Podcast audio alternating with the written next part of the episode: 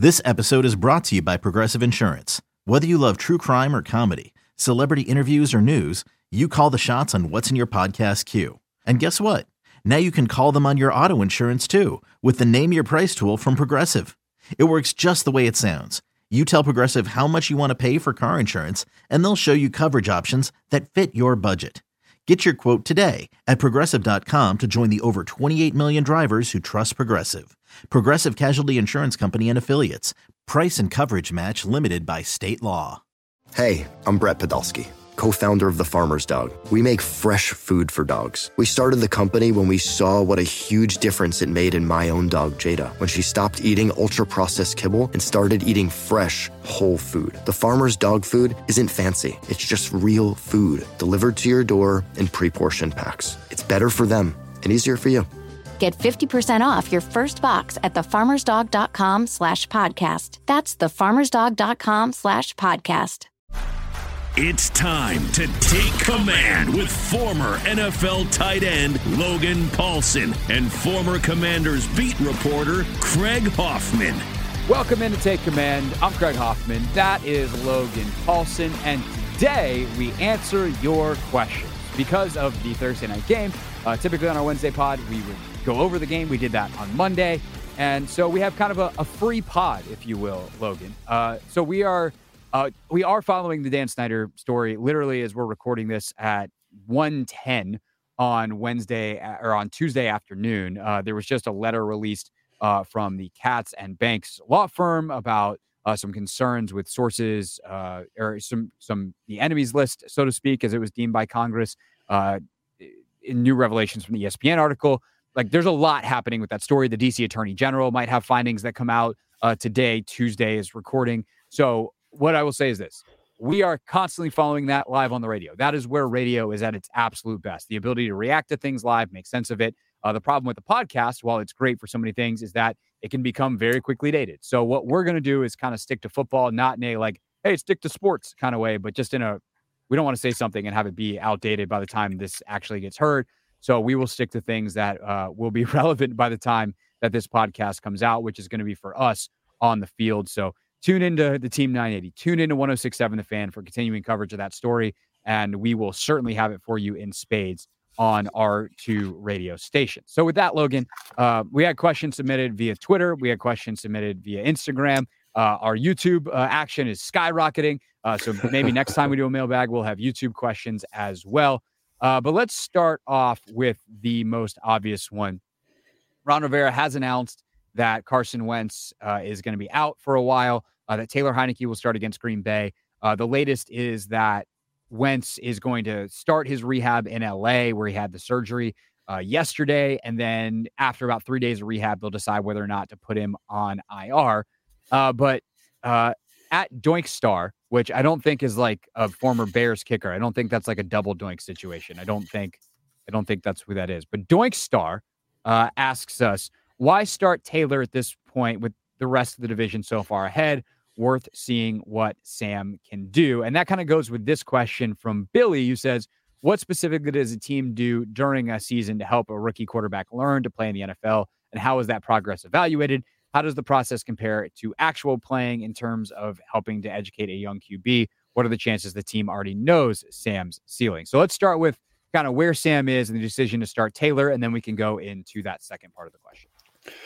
Yeah, I mean those are both really good questions. Um, so let's yeah, like you said, let's start with the Taylor thing, um, or the decision to start Taylor. Right? That was what you said. Yeah, yeah. Um, okay, so decision to start Taylor, and the the simplest way I can put this is that Sam Howell right now is not ready. And I think in 2022, 2021, all these recent football uh, kind of draft classes, we are extremely spoiled in the development curve for quarterbacks.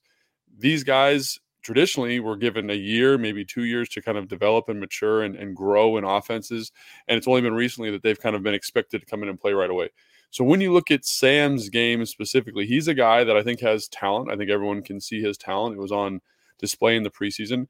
But, you know, if you look back, who was the team we played in the first preseason game? I forget now. But the first uh, preseason game, whoever it was, the first preseason game, a million years ago, feels like now, he is struggling to kind of work through progressions at an NFL speed, excuse me, NFL ball placement, all those kinds of things are just somewhat lacking. Now he's he made plays, he made plays with his legs. You saw his arm talent, but if you look at Justin Fields, for example, because we just saw him recently, the thing that he struggles with is not the physical talent, but it's the processing speed, it's the comfortability, if that's a word, with the offense, with the reads, with his progressions, and that's just not there yet. And if there was a young quarterback like Sam in the in the game, defenses would totally take advantage of him, especially this Green Bay defense. Like I think people think because Green Bay has struggled the last two weeks um, that their defense is not very good. Like when you turn the tape on, they jump off the tape. They have a very good pass rush. They've got very good coverage players. They only, you know, everyone says, oh, they've given up 300 yards rushing the past couple weeks. The only reason that happens is because there's kind of these specific game plan runs in the New York game and in the um, in both New York games, the Giants and the Jets, that kind of led to big plays. So it's not like you can lean on the run game, I think, the way a lot of fans are anticipating you can, because versus conventional run stuff, it is a bloody mess. They are very, very good. So Sam would have to carry a lot of this responsibility, and he is just not, he's not there yet. He's just not ready. And that's fine. He's a fifth round pick. I know he's very talented. There was talk about him being the first pick overall. Um, obviously, that is was yeah, by the end of his, his uh, last season at Carolina, he had become a fifth round pick. Right, and uh, and again, that's not a knock on him, and I think right. he can play in the league at some point, but he's just not ready right now. And so, with the season still kind of, you know, in reach, so to speak, if the offense can figure it out, um, playing him just would would be doing the whole roster a disservice, quite frankly. Right. I think it's important to remember there's 53 guys and 60 whatever it is now if you count practice squad, and and if you play a player at a certain position where you seem to be favoring that player's development over the wellness of the team or the well being of the team and and a detriment to their chances to win unless it's a lost season and and there's multiple players where that's happening that's that's a way to lose a locker room that's a way to cause resentment by the way at that player like i don't know that that's the best situation for sam um and and also i think this is an interesting question uh and in terms of quarterback specifically i feel like it's a little bit different but to a to a degree all positions right? What is the balance of playing a guy letting him get that experience and learn versus the damage that can be done if you play a guy too early and you whether it's create bad habits or you know spook a guy a little bit where he just doesn't like you kind of kill his confidence? Like how do you balance even when it's the right time to play a guy like Sam Howell who isn't ready yet I mean, if there's a guy who's close, I think you want to go that way. I think Kenny Pickett in Pittsburgh's a good example. Like he's close, and you got to see what you got there because you're going to be, quite frankly, in a position where you're going to have a very high pick again this year. So you got to know what you got there in the first round pick. So you got to know. They keep messing around and winning games. Mike Tomlin, a little that guy, he just he just messes around and wins games all the time. He's just a not, guy not who wins fair. games. How do we do yeah. that? How do we get one of those guys?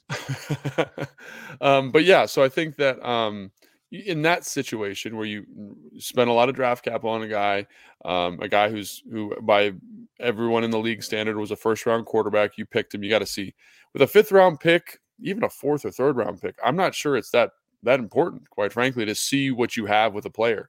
I think you see him every day in practice. You saw him in the preseason. You saw him in the offseason. You kind of know who he is at this point, right? And I think in in addition to knowing who he is and and and kind of seeing his development he also has zero opportunity with the ones. Like he gets no reps with Terry McLaurin. While Taylor and right. some of these other guys, they do get reps with Terry. So I think that's another thing that's important here. But I, I don't think with a guy in, who's a fifth round pick, I don't think it's that important to really know what you have. There, there's not an expectation that he's going to be anything really spectacular. I don't think. I mean, is there, Craig? You would know better than me. I mean, it depends on who you're asking. like, amongst football people, I don't think there's some expectation, but I think amongst the fan base because who watched Howell throw for 280 against the Ravens. By the way, that first game was against Carolina, and he comes in and you're like, whoa, he can do some stuff. His arm is electric. Yeah. And considering the lack of talent, like not necessarily lack of good play, um, and for various guys. I mean, Alex had a couple of okay runs you know, but really since Kirk, you haven't even seen good play on any kind of consistent basis from quarterback. And the way Kirk did it didn't like jump off the screen.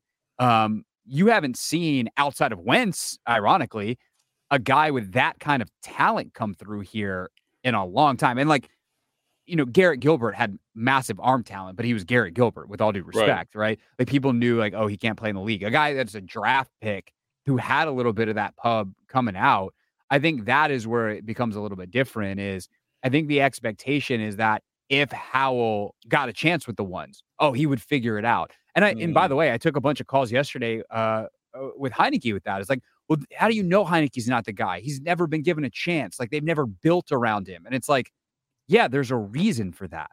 Mm. And and I think that there's a little bit of the chicken and the egg that makes it impossible to disprove. It makes it impossible for us to go, even if we feel like with our level of expertise and knowledge and you know ability to talk to the the folks involved and, and certainly on with, with you like your experience of seeing it with different guys in the league over the course of a decade that you were playing the counterfactual is always impossible to mm. disprove it's like okay well what if they just said from the time they drafted him they never i mean at that point wentz was here but they were just like nope sam howell's the guy and they drafted him and they they empowered him in every single way like what would it look like and the answer is we don't know right but the chances are it probably wouldn't be very good because otherwise he would wouldn't have been a fifth round pick. And if he was capable of that, if he was a Russell Wilson, he would have went out and beat them out for the job. It would have been so undeniable, like Terry was when he got here. Like they had signed uh, some other guys and spent first round picks and whatever the year Terry was drafted, and Terry just came out and beat them all out for the the job as a third rounder who was supposed to be this ace special teams player. Was just like, wow, that dude's incredible. He's our new starting best receiver and he had a thousand yards or very close to it his rookie year. And so I think that the the expectations, I understand them on like an intellectual level uh, of where fans come up with them because they're like, oh, well, he's got talent because it's it's easier to see arm talent. It's easier to see what he did and the production he did have in the preseason versus you go back going back watching the film and understanding what he missed, what he missed, and the trouble that he could get the team into because you have the ability to project based off of your experience where an average fan if we're just being honest does not. And, and frankly uh, to a lot a large extent neither do i. Yeah and so i think that makes that makes a lot of sense. And so if i was going to give you kind of an analogy here like um, I, I, you're familiar with high school football Craig, uh, Craig right? Most of our yeah. fans or listeners are familiar with a lot more of our, our listeners played in high school than they did the nfl right so I'll say this: there, you know, everyone says, "Oh, like, what's the difference between JV and varsity?" Right? And you can have a really good football player on the JV football team. He understands conceptually what's going on. He can tackle. He can run. He can do all those things. But when you kind of go from that JV roster to the varsity, you know, they they play games on Tuesday now, the JV guys, and then they go play on varsity on the weekends. And there's a huge difference in the speed and the physicality of the varsity level, right? And I know for fans, it doesn't seem like there's a difference when you're watching an NFL game between the the kind of the guys who are playing in the second half of a preseason game and the rest of the NFL. I have played in all the preseason games, the fourth preseason game, and the pre in the fourth preseason game. I don't want to say is a joke, but you're basically playing like in a college All Star game, and right. all of that experience that you've gleaned and you've gained like gives you such a tremendous advantage. The game feels slow in that fourth preseason game. And I wasn't even like a tremendous athlete or anything like that, but just because of how killed the fourth preseason. I love the I was the master of fourth preseason games. Because like you were good enough to be like you were an NFL player for 10 years. Right, like you were right. on rosters, like you were good enough to be a guy who was playing snaps in the NFL on a field with a bunch of guys who weren't that or right. were maybe trying to be that. Right. And when all of a sudden you're the best player on the field, like that matters. And yeah, you were and, that in a lot of fourth preseason games. And so I think there's like a there's a little bit of there's a speed element obviously, there's an intellectual element and so you know some of the stuff that he did against Carolina where he's running all over the place like that's dead in the NFL. Like he'll he'll have a couple scrambles, but it's the speed of the defensive linemen, of the linebackers, and it's also the recognition which which they approach things, right? It's like immediately they see stuff and the closing speed, the windows, the way things tighten up is just a different animal, right? And so to me, it is very similar to like that JV to varsity jump. You are playing the same sport, you can play together, but you're not going to elevate anything. You're not going to play at a high level. And I think a lot of uh, fans or listeners are probably like, well, in a JV guy, he'll develop, right? And I'm not saying Sam won't develop, but I think he's probably a year or two away from kind of those meaningful reps in an NFL game, from just being ready to handle that, right? Because it's also the game plan is simplified in the preseason. It's really shrunken down to probably like you probably have five run plays, maybe six run plays, and maybe 10 pass plays that you're going to execute. And that allows the coaches and the staff to evaluate the the roster, right? And that's the whole point of the preseason. You don't want them being sluggish and overthinking things. You want to just see how they run and how they move and how they do stuff. So that's what it gives you. So you say, oh, this is what Sam Howell's upside is. You see the arm talent, you see the athleticism, but also you see some of the things that degraded him to a fifth round pick against lesser competition. You right. see him kind of leaving footballs inside. You see him uh, um, kind of putting the ball in harm's way. You see him holding the football way too long. And I think that's maybe one of the most important things is it shows a slower processing speed. And against with this offensive line in the situation that it's in, that's going to be a huge factor because teams now understand you're going to see real NFL third down blitz packages, which you won't see at all in the preseason. You're going to see that on third down. They're going to heat you up. You're going to see real NFL pass rushers. You're going to the size, the speed, everything is different. So if you want him to develop and be the guy that you think he can be in two or three years, which which could be a high end backup or it could be out of the league, who knows, right? Right. You need to give him the best opportunity to do that. And throwing him into the Lions den is not that. Like think about any like young quarterback. I think about the guy who played for uh, Dallas in the COVID year, 2020, who came in and we got him both times with that guy at the quarterback spot, and he just wasn't ready. And I think that's kind of what Sam would look like. He just wouldn't be ready. Like, would he make a play? Could he make a throw? Sure. But would he be able to elevate the roster or even execute the offense at a, at a level that's required to be effective? At this point in his career, no. And so you're doing a favor to Sam by keeping him out, and you're doing a favor to the roster by keeping Taylor in.